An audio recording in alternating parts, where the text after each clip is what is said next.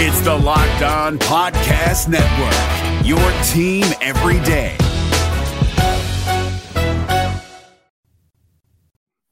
Hey everyone, it's a beautiful Friday, and this is the Locked On Sports Minnesota Friday Roundtable. We got the guests that we're always showing up with. You got Luke Inman, you got Sam Ekstrom, you got Reggie Wilson, the Fantastic Four. We're back, people, for another exciting Friday. Beautiful weather out there, by the way. No rain, just sunshine, clear clouds. So a great day for softball. Uh, by the way, congratulations to Oklahoma. Oklahoma won the College Softball World Series. It was great to see the girls celebrate, uh, having two daughters in softball.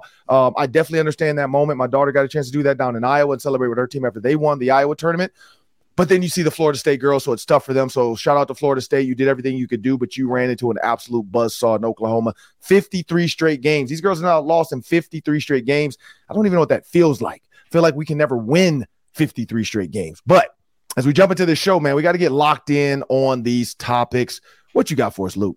Yeah, Ron, we got the Dalvin Cook news. Danielle Hunter trade rumors are heating up. Does this mean the Vikings are going full rebuild mode? We'll discuss that coming up next. Mm. And stemming off of that, Kwesi Adofo-Mensah has now kind of showed his hand for this offseason. Let's look back at his moves and grade Kwesi's two thousand twenty-three offseason maneuvering. Oh, okay. And uh, unfortunately, the Twins have lost five straight, their worst losing streak of the season. They're below five hundred now, still at the top of the division. For better or for worse, we're talking Twins. And this question to me, I don't know what we're going to have to jump into it anyway. The Nuggets, if they find a way to beat the Heat, what is it going to take? Like, are they going to start a dynasty?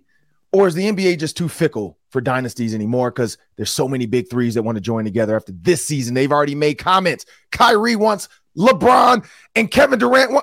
We'll talk about that next on the Roundtable. Remember, this episode is brought to you by FanDuel Sportsbook, the official sportsbook of Locked On. Just visit FanDuel.com backslash Locked On to make every moment more. I told you.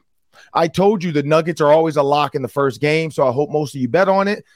But now the Nuggets can t- put a stranglehold on this in Miami. If they win, they're up three one. So then when they're up three one, going back to Denver, I hate to say it, but I feel like they're locked to win it four to one. So take it for what you want. But I'm Ron Johnson. Again, we got Luke Inman, Reggie uh, Wilson, Sam Ekstrom. This is Locked On Sports Minnesota Roundtable, and we're going to get started in this. Uh, Luke, Danielle Hunter, and I'm wearing my Vikings polo. One, it was right here. I had it on. I did a video for the Vikings last night. Uh, we had a little Vikings discussion about what's going to happen if Dalvin Cook is released today. Uh, so I wore that last night. So I just, you know, I woke up and kept it on. Why not? So, Luke, what you got?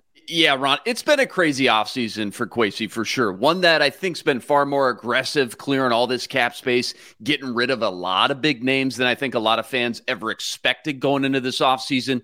So where are we at now? Is this a full rebuild mode we've kind of entered? And I think it's always going to be really tough to call it a full rebuild when you still got guys like Justin Jefferson, Kirk Cousins, and a top ten offense. So I think it's still a competitive rebuild as much as we make fun of that term. I think it's true because Kwesi, he's still trying to clean up this giant mess Spielman left him while also still capitalizing on some top-end talent on offense with guys like J J Hawkinson, two great tackles. You got a top ten quarterback.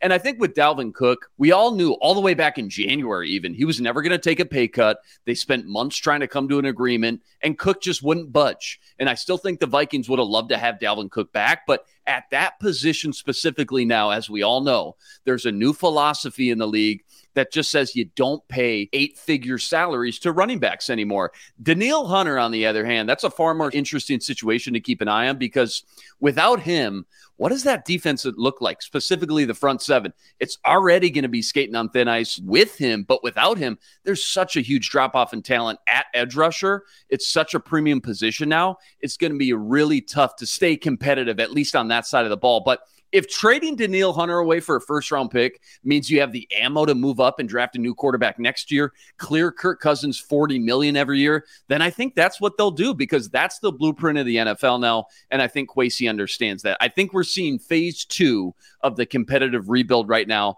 coming off a thirteen and four season, Ron. Yeah, I've made this remark before, but bear with me.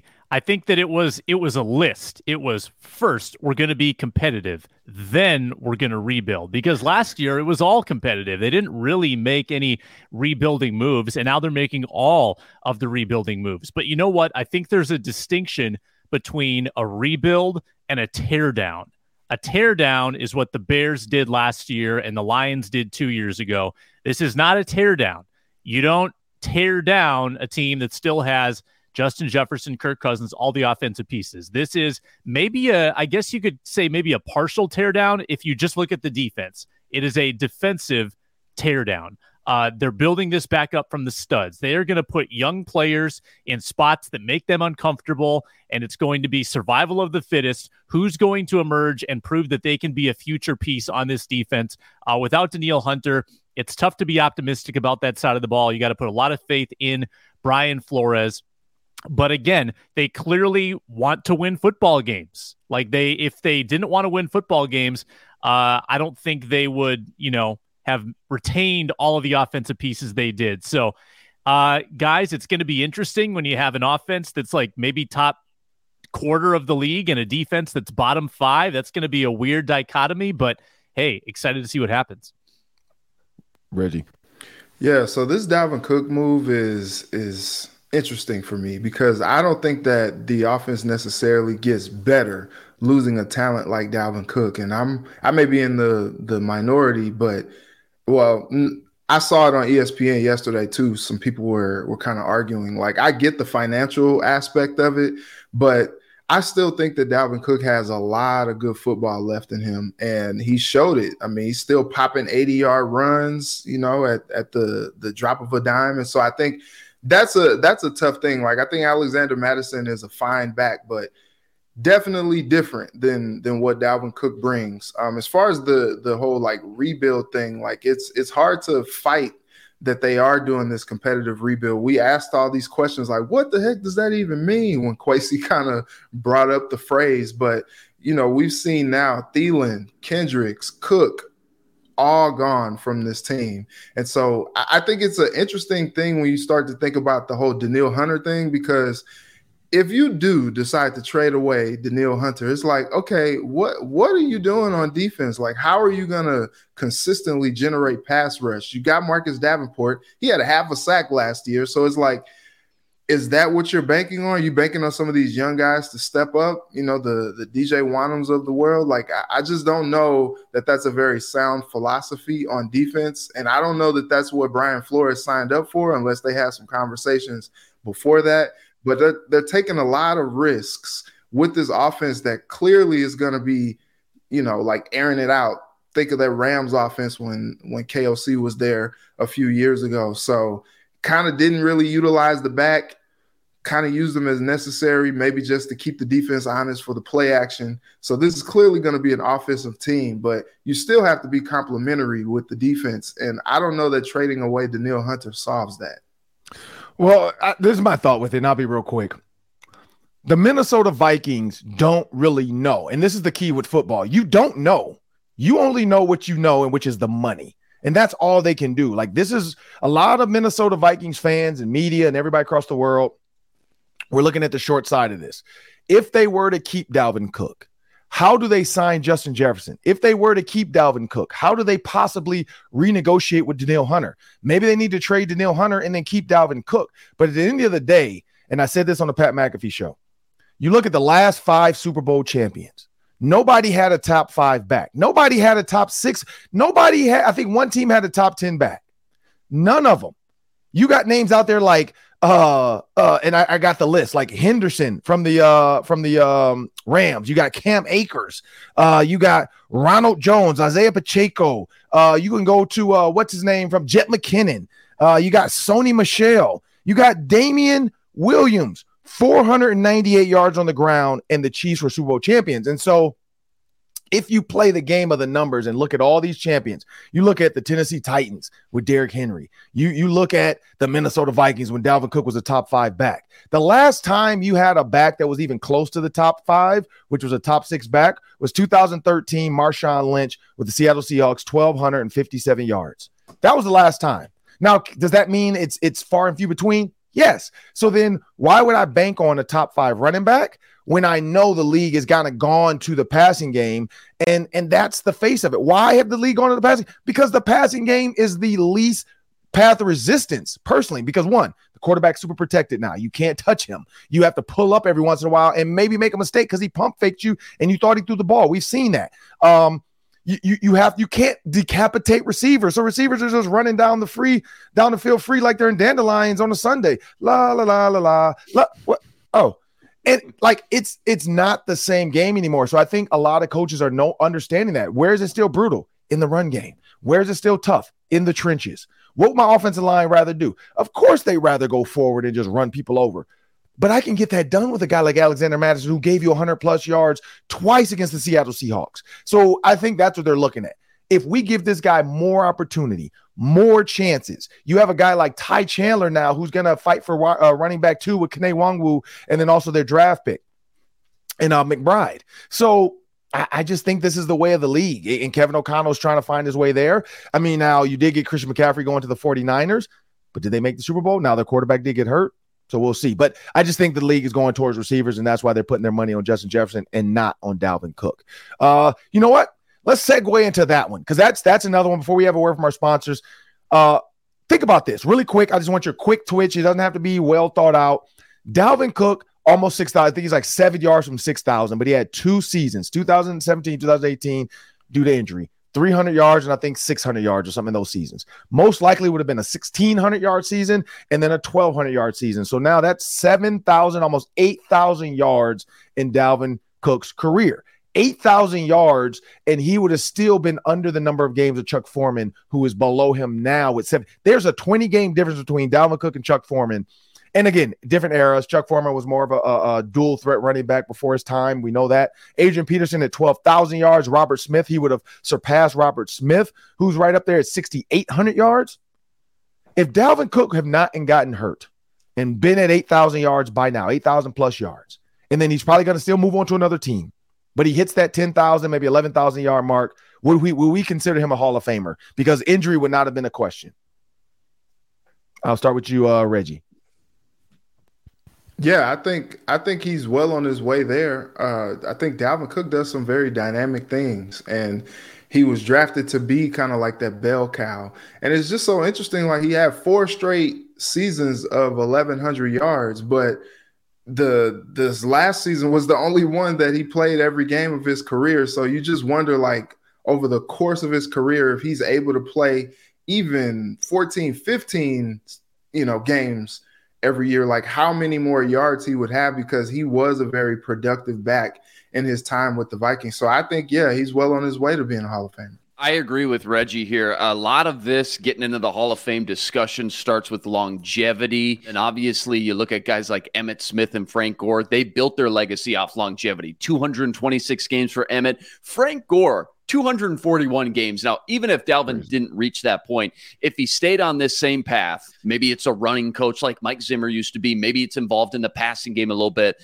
but the production is there. As long as his talent didn't slip off, being twenty-eight now, if he could put four, five, six more good seasons that we know Dalvin Cook could be, certainly could be in that conversation, Ron. I agree. Yeah, if he doesn't get hurt first two years, he probably has one thousand yard seasons in seventeen and eighteen.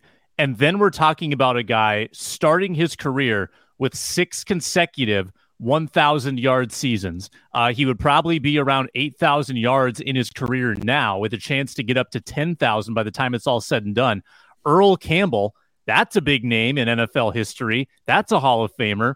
He only had five thousand yard seasons in his career, and he just started out really hot. Three rushing titles in his first three years, only played eight years in the league. He's got nine thousand four hundred yards in his career, and he's a Hall of Famer. And that's kind of the, the bar that Dalvin would have to clear. It's going to be tough for him to clear it now, I think. But if he stayed healthy earlier in his career with those first two seasons, when he had less wear and tear on the body at that point, man, think of the possibilities. That's funny you say that, Sam. I didn't even think about that. Earl Campbell to nine thousand yards. That's where Clinton Portis probably has his bones, where he's like, look, I'm I'm one of the top twenty running backs in N F L history. I should be in the Hall of Fame. So I, I do, C P was on our show, so I do understand where he goes with that. Uh, for me with Dalvin Cook, I'm going to leave it as a, what is it, not uh, not complete or whatever, or incomplete. Sorry, that's the grade you get in school. Yep. Get an I. I'm going to leave it as incomplete. Uh, it's one of those things where you just don't know because the voters. Uh, how does he take the rest of his career? Uh, if he had not gotten hurt, maybe he leaves the Vikings sooner because the money, like I mean, he maybe he wanted even more money. Maybe he wanted to be the top paid running back in N F L history. Who knows? But, I mean, it is what it is. Dalvin Cook, to me, I thought he was a Christian McCaffrey type running back where you could use him in numerous ways, and the Vikings never truly found a way to do it. They just had so many weapons. The defense was good. Um, honestly, that Eagles year, I think that was the time. Like, that would have been the perfect year to go to the Super Bowl in Minnesota, and they just couldn't get it done. Uh, so it'll always be a what if. What if Dalvin Cook never got hurt? Uh, and, and you're right, Luke, longevity. I think that's going to always be the question with Dalvin Cook. Like, can he go to another team and maybe be a dual back with two other, with one other back, and then, you know, be able to make it sixteen games or seventeen games? Uh, because clearly just him was not the correct formula for him with shoulders and other things. So it is what it is, but we have a word from our sponsors. Coming back though, we're going to talk a little bit more about uh, the, this Twins team. Now, there's the one thing about the Twins, and we have some Kwesi conversation as well, but this Twins team, I said they would be below the Tigers. The Tigers absolutely stink. Like, those seven games against the White Sox did nothing for them. The Guardians are the team catching the Twins now. So I was a little bit wrong. Maybe my testimony on Tuesday would be to the Twins. I, I uh, misunderstood. But for the Tigers, I'm sorry. I, I uh, didn't recognize your game. I thought you were better than that. You lied to me. You completely lied to me. Uh, but we have, before we come back, talk about Kwesi's offseason, we have a word from our sponsors. Yeah, let's talk about FanDuel Sportsbook, the official sportsbook partner of Locked On. Make a fast break to FanDuel for these N B A finals. The line tonight, the Heat favored, chum, sorry, the Nuggets favored by three and a half. The Heat underdogs at home, trying to stay alive. Can Jimmy Buckets and K-Love and Adebayo get it done on South Beach? We'll find out. And you can wager on FanDuel. If you're a new customer, you can get the no sweat first bet up to twenty-five hundred dollars back in bonus bets if your first bet doesn't win. twenty-five hundred dollars, folks. No better place to bet the playoffs than at FanDuel.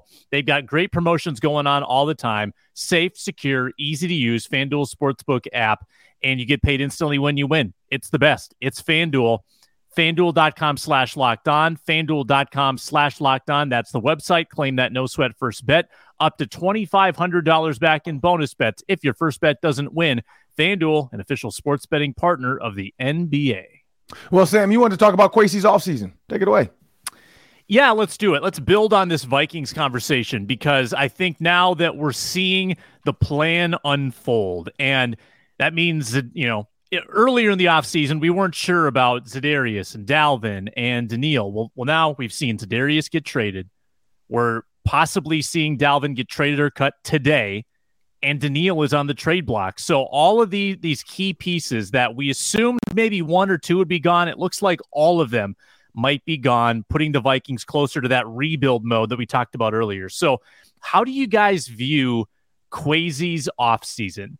I think it's been a curious one, right? Because he's clearing all of this cap space. He's he's cutting these veterans. He's opening up financial avenues for the future. And yet, we've got this big glaring twenty-eight million dollars dead cap hit for Kirk Cousins next year, which just seems antithetical to to the approach. I like the the you know the idea of clearing up cap space for the future. I like that, but it does get contradicted a bit by the quarterback situation. So I, I think that it's an odd kind of set of choices without knowing the full picture. I think Kwesi probably has a plan for down the road, how he's going to handle all this, but until we see that plan come to fruition, I'm just a little puzzled as to how um, how he's approached it. I know it's tough. You, you can't make all the moves after you go thirteen and four. You can't tear it all down, obviously, but I, I wish he maybe just would have committed to one direction or the other. Uh, what do you guys think?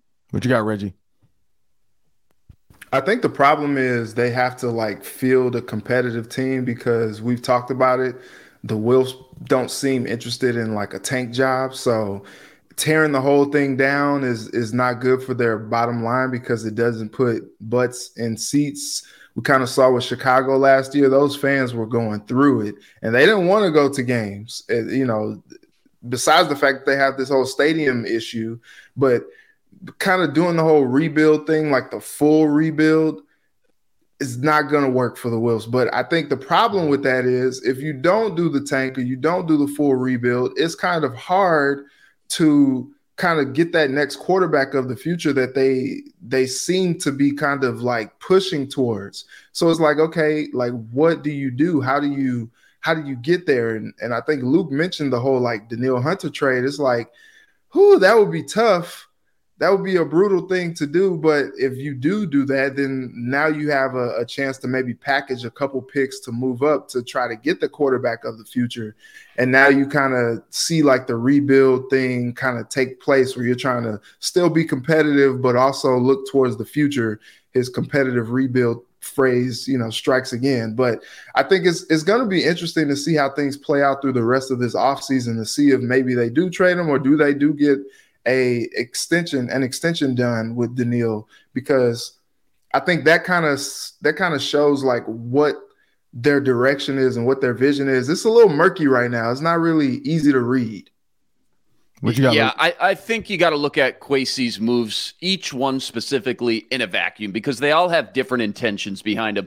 Thielen and Kendricks, for example, that was about clearing some overpriced contracts for aging vets who just were never going to be a part of the new long-term plan. Za'Darius, he was unhappy here for a few different reasons. He wanted to move on. Dalvin Cook, we know, didn't want to take the pay cut. Vikes wanted to move to a running back by committee like the rest of the league. And I think we all have to remember who Kwesi is at the end of the day. He's an analytical G M that makes moves solely off the numbers. And I know that's a big shift for fans coming from Rick Spielman in that era. He probably would have found a way to keep Dalvin around. He probably would have kept Thielen or Kendricks. Probably would have given Kirk Cousins another two, three-year extension too. But again, the focus of this new regime, it feels like it's all about keeping resources available for guys like J J, Hawkinson, Darisaw next season, and maybe most importantly, having the money available to make a long-term commitment to a quarterback, whether that's drafting a guy next year or continuing to pay Cousins year by year.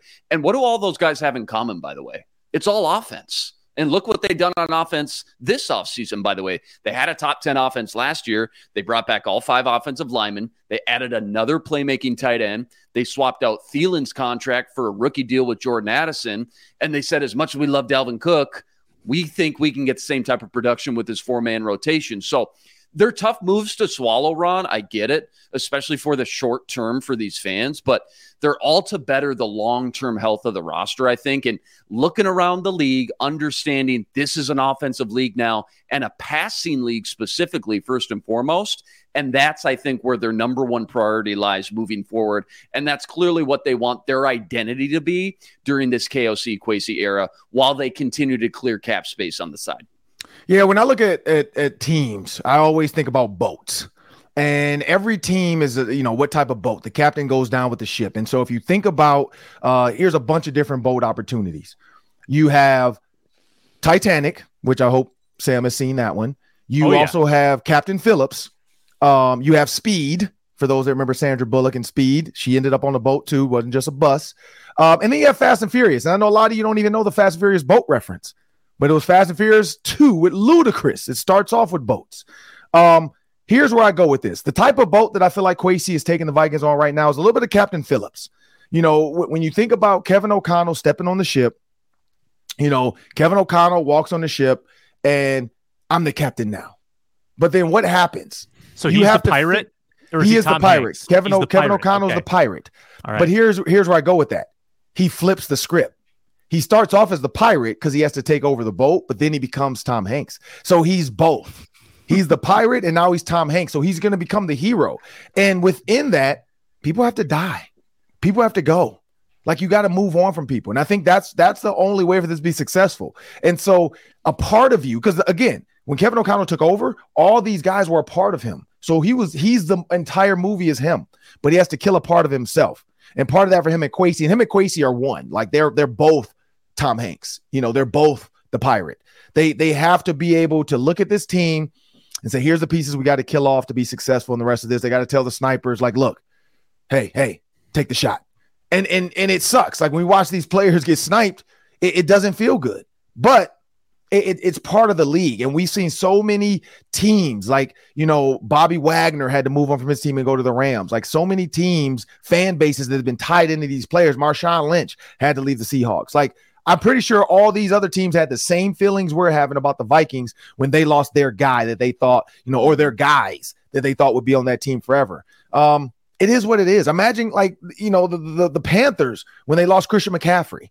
You know, like it, it, it is what it is. It's just part of the league. And so I think for Kwesi's offseason, uh, because I know that was part of it too, what, what, how would we kind of grade this offseason so far? What do we think of his moves?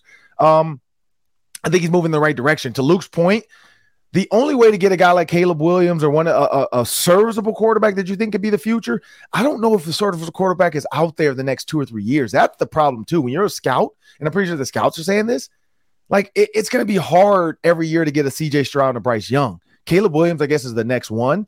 But do the Vikings have enough juice to get up there? Or are they willing to tank and get up there? Like, that's going to be the problem. I don't think the Vikings fans could, could deal with a Kirk Cousins winning three games. Kirk Cousins winning three games, the town might have a riot. Like, it might not go well at U S Bank Stadium every week. It would be booze. It would be paper airplanes. Uh, it would be everything. Pets' heads would be falling off. Like, it would just be crazy. It'll be Animal House at the stadium.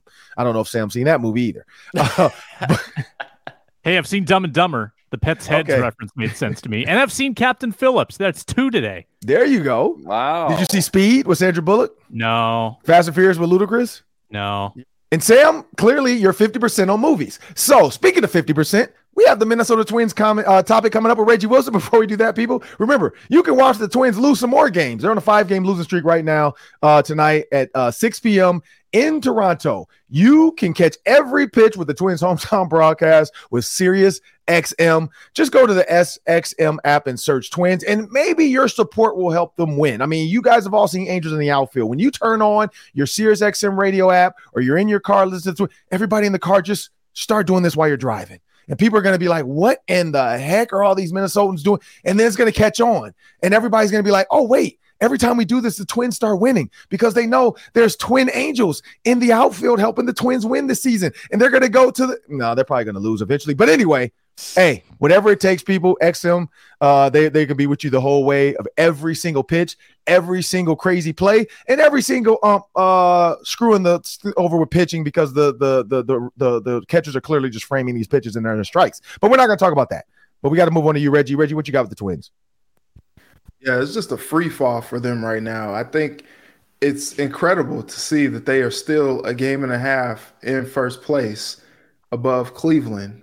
Sorry, Ron, about your uh, your Tigers there. But I think nothing is going well for them. Like, the pitching is not going well. Like, Pablo had a had a solid night the other night, but couldn't get any run support. And we just – Bailey Ober has been pretty good this year. He got tagged a little bit yesterday. And then these bats, man, like, I just don't understand. You know, I don't know. They're going to have to make a decision with Carlos Correa. So he did hit the home run. He went two for four yesterday, but he was putrid before then.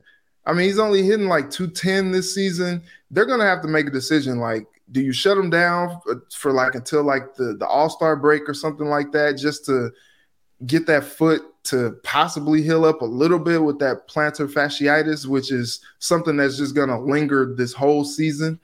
Or or do you just continue to put him out there and just let him kind of work his way through his struggles? Like, I think it's just so interesting how the bats have just gone so cold, and you're banking on production from Michael A. Taylor, who's hitting, who's hitting jacks this season. It's just not working. You got solo home runs.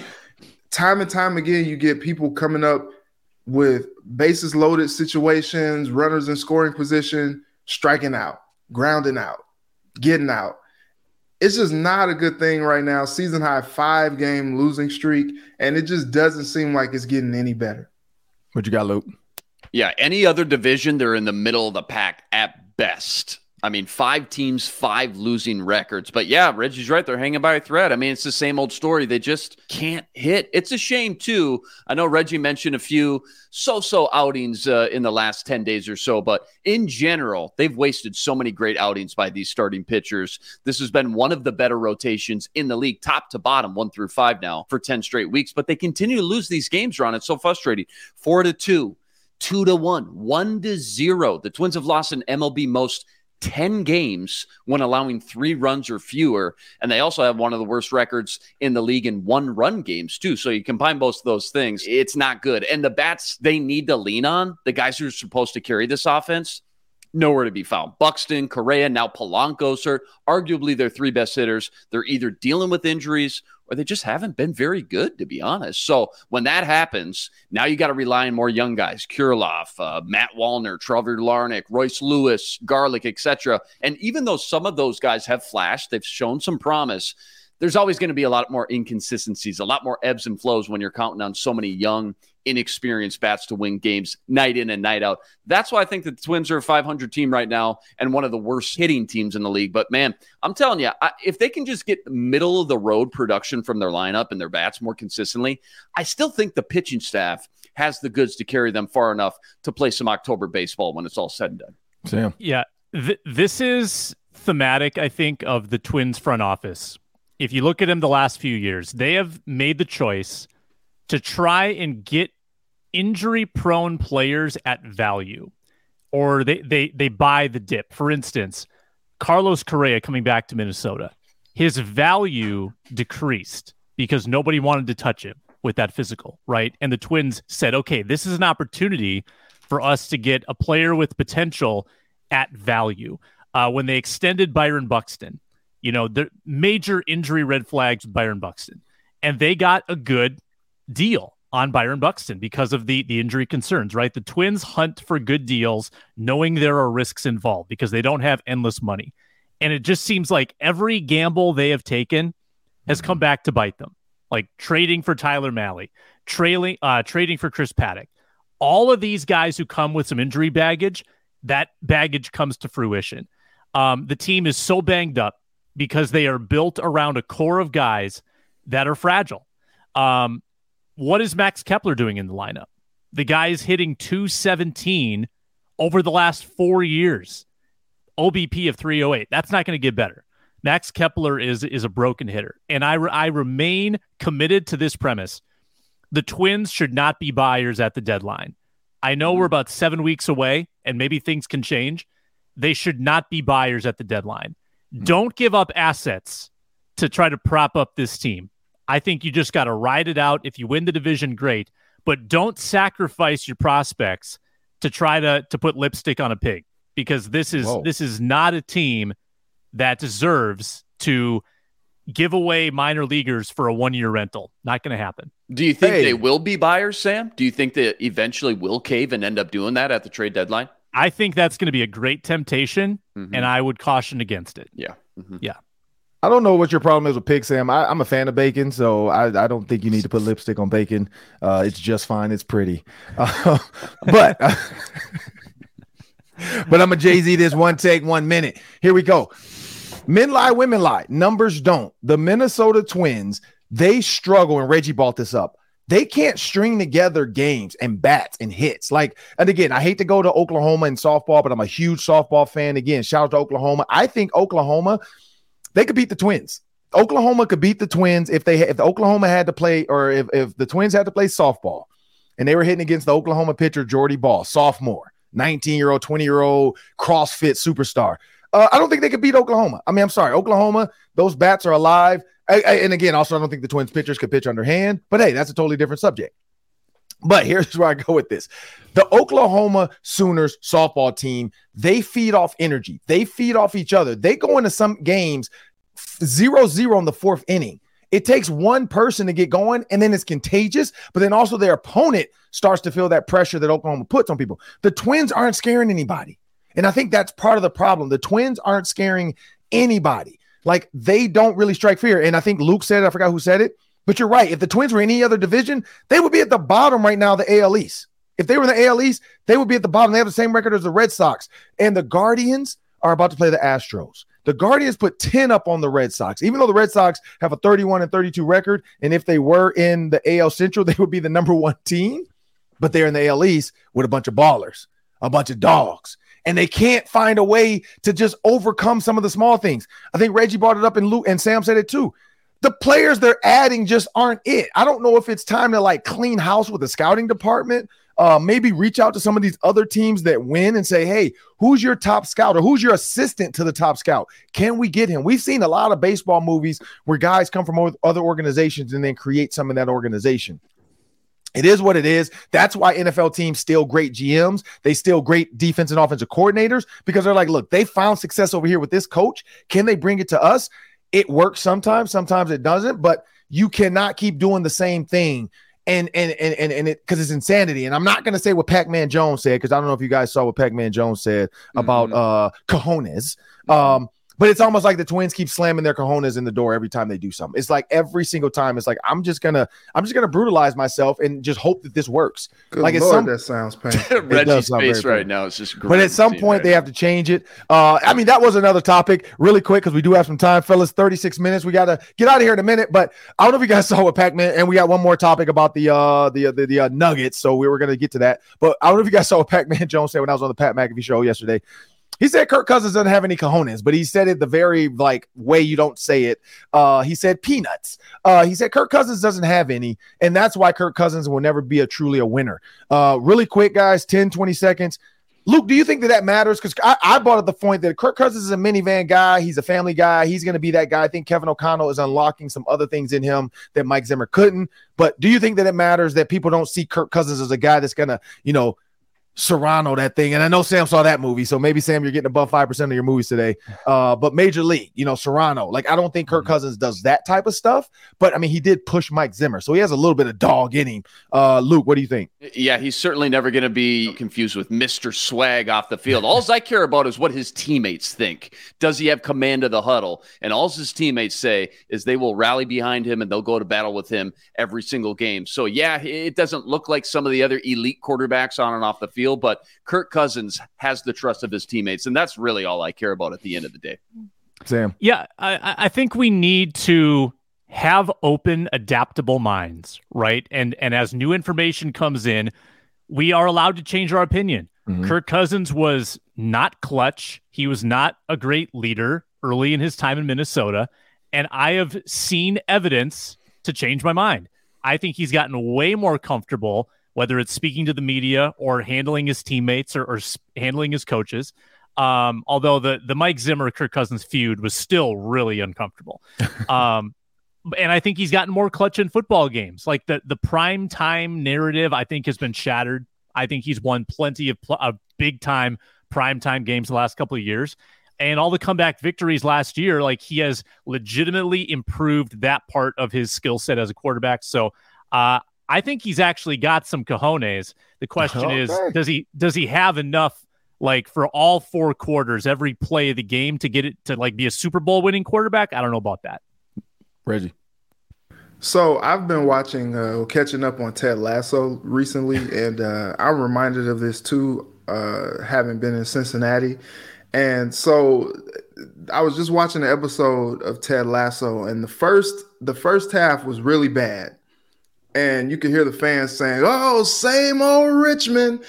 I think what's tough is how Kirk Cousins ended the year with that dump off to Hockenson mm-hmm. that wasn't even close to the first down, because it had people saying, like, oh, even though all the things that Kirk Cousins had done last year, you have people like, oh, same old Cousins, check down Charlie, you know, and it's just like, well, that's a little nearsighted, and and there's more information that suggests that he's a little bit more than that. You saw all the fourth quarter comebacks last year. If you would have said that maybe prior to last year, maybe you say, oh, maybe maybe Pac-Man is onto something. But I think like it, it's tough because no matter how much success he has, until he kind of reaches that mountaintop, people are still going to have the narrative that they had. Like, I saw the Bengals go all the way to the Super Bowl, and people were still like, oh, same old Bungles. And it's just like, well, have you been mm-hmm. watching them? Like, do you see how different this team is now? Perennial Super Bowl contender, and now you're still just saying, oh, they're the same old Bengals. So I think people just kind of get these conceptions of these guys and just continue to run with it no matter what the narrative has done. Like, they should be like Sam, where you can't be amenable to be like, oh, well, I could change my mind when I have more information, because Kirk has put more information out there. Yeah. Well, Kirk Cousins is a minivan guy. He embraced it in the Vikings schedule release. You saw that with uh, him and Victor and the drone. So, hey, if Kirk Cousins is going to get minivan deals, take it. Some guys want Ferraris. Kirk's N I L deal is with the minivan. Well, throw some rim, throw some rims on that thing, Ron. Speaking of uh, c- exactly. Speaking of cigars, oh. some spinners. Speaking of cigars, ah, this nice hand rolled cigar. Thanks to the Minnesota Vikings, John Randall, and uh, the Minnesota Vikings uh, golf tournament, I was able to go, and they and they gave out these Super Bowl cigars. They're not Super Bowl cigars. I'm not going to lie to you people, because the Minnesota Vikings have not won one. The Pittsburgh Steelers have one too. You see the helmet behind me. You see what I'm holding in my hand right now? Super Bowl ring. That's what everybody wants. That championship ring. Uh, this is from the Steelers. I got two of them, by the way. Not just one, but two Super Bowl rings. Uh, and that's what teams want. They want the cigar, they want the Super Bowl rings, and they want the champagne.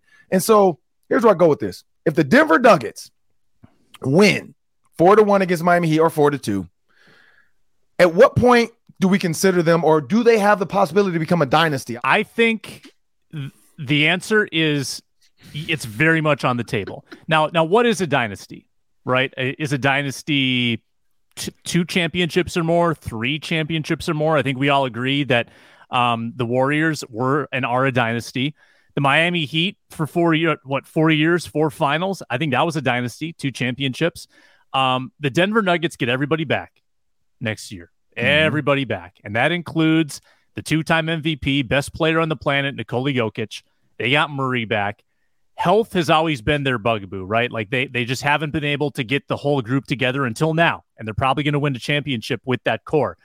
Um, I think that the league is as talented as ever. They may run into a team that that upends them and, and kind of ends the dynasty talk. But there's a very good chance they're back in this position next year, and they could rattle off two in a row, and then I think the discussion is on. Reggie? I think you got to win three, Sam. I feel like you got to yeah. win three to be considered a dynasty. That that um, that way, like, I don't think the the Heat were a dynasty. Like, they were they were good. They were really good. They went to four. I think they should have won more than that, um, and especially to be considered a dynasty. Now, you look at the, the Lakers. Shameless plug there. The Lakers, they're, they're a dynasty. Two different times they they won, you know, multiple rings. I don't know if that's second with with Kobe and Gasol. I don't know if they're, that was a dynasty because it was only two. But that being said, like, time and and health heals all with the Nuggets. M P J, he went to my alma mater, Mizzou. The dude just can't keep a healthy back. This season, he's been healthy all year. He's played to his potential. He's gotten the bag, and they look good. Murray, finally fully healthy from the A C L. Him and, and Jokic, that two-man game, like, that could stand the test of time. Like, they can play that game in any era of basketball and have success.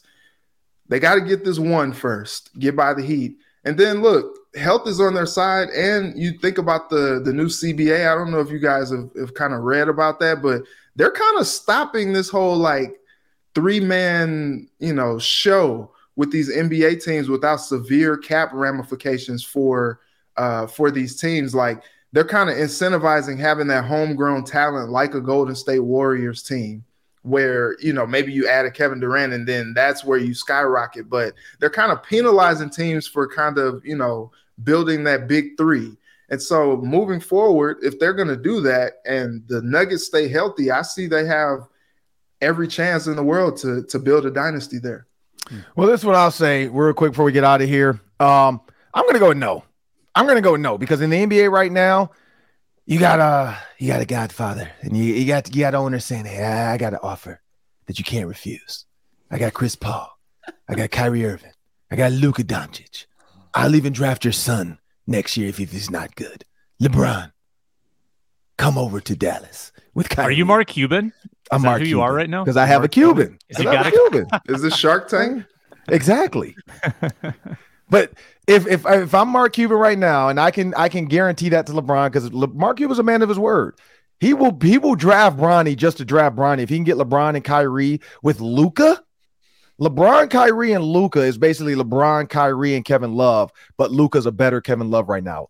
Stronger, better shooter, and when he needs to go one-on-one, that's what LeBron needs. He needs a guy that can go one-on-one, which he has two in Kyrie and Luka. You can't double-team. That's the problem right now is LeBron gets doubled every once in a while. A D can shoot every once in a while. Luka can shoot every while. Who can control Kyrie? LeBron. Kyrie's never been good since he's left LeBron. He's never been good since he left LeBron. So uh, it, it, it's it's uh what, what is it, that Ariana Grande song, Thank You Next? Like, that's what it's been for team for Kyrie. Thank you, next, next, thank you. I just wanna thank you for my um. I mean, that's that's literally what Kyrie is. Every team is like, thank you, next, who's got me? Uh, thank you, next. Like, ever since LeBron and he made that statement, which is so stupid to me, that now he wants to trade for LeBron. He's out there campaigning, hanging out with Clutch Sports to get LeBron. So, in my opinion, the Nuggets can't be a dynasty because so many guys are going to try to like load up and be together. Kevin Durant might go back to the Warriors if you if you read the tea leaves. Like, there's Kevin Durant might team up with LeBron and A D. I mean, guys really just want to win. Uh, but Kyrie may may end up with the Suns because Kyrie's trying to recruit, but mm. Kevin Durant is losing C P three. So he might say, hey, Kyrie, come on, man. Like, I know you didn't like James Harden, but Devin Booker's not that guy. So I just I think it's going to be tough in the West for the Nuggets to be a dynasty. And I agree with Reggie. You got to get three uh, championships out of that. But at the end of the day, I hope the Vikings get to light one of these up and pop some champagne in Minnesota, because it'll make our season, off season, great. I'm Ron Johnson. That's Luke Inman. That's Sam Ekstrom. That's Reggie Wilson. This is Locked On Sports Minnesota. Remember, I just did it on my T V. I have a Roku T V right here. You just go to the T V. You search. I always do it just to make sure I'm right. You go to your apps, you search, you hit Locked On Sports Minnesota, you click it, you hit add to home screen. The little square is going to come up. It's nice and pretty. It's yellow on mine. I don't know what color it might be on yours, but it'll be a yellow, uh, uh, or no, sorry, purple. I think it's purple. Football Party's yellow. The Ron Johnson Show is purple, but all of our shows will be right there in the app. Also, Amazon Fire, same process. Go to your apps, add it. It'll be right there when you scroll across your Amazon Fire device. And then iTunes, iHeartMedia, Spotify, we're everywhere. Wherever you go, we're with you. X M Radio. I did it on the X M Radio app myself. You just go to the X M Radio app. You just search Locked On Sports. And we're right there on your X M Radio app. It can Bluetooth to your car. Take us with you, people. We need you. And then, of course, YouTube. You can see our pretty faces. You can see this well. You can't smell it. I wish this was a scratch and sniff show, because I mean, it's too early to smoke a cigar right now, but man, this thing is, I, I had one last night from my, uh, uh, from my dad's uh, celebration for his birthday. My dad's birthday was yesterday. Uh, he passed away in two thousand eighteen. So I lit one of these up, had a little uh, old fashioned uh, memory of my pops, because uh, that's all he did was smoke cigars and drink whiskey. Uh, probably where I get it from now. I don't smoke cigars though, but I did light one up for him. So these things are good. Not going to lie. Like, I, it's too early right now. Maybe if my daughter wins the championship on Sunday, I'll light another one up, but I'm Ron Johnson. This is Locked On Sports Minnesota. This is a roundtable, people. Have a great Friday and a great weekend. And congratulations to Oklahoma softball. You guys did it again. You are the dominant team in college sports. Thank you and have a great day. Hey, Prime members, you can listen to this Locked On podcast ad-free on Amazon Music. Download the Amazon Music app today.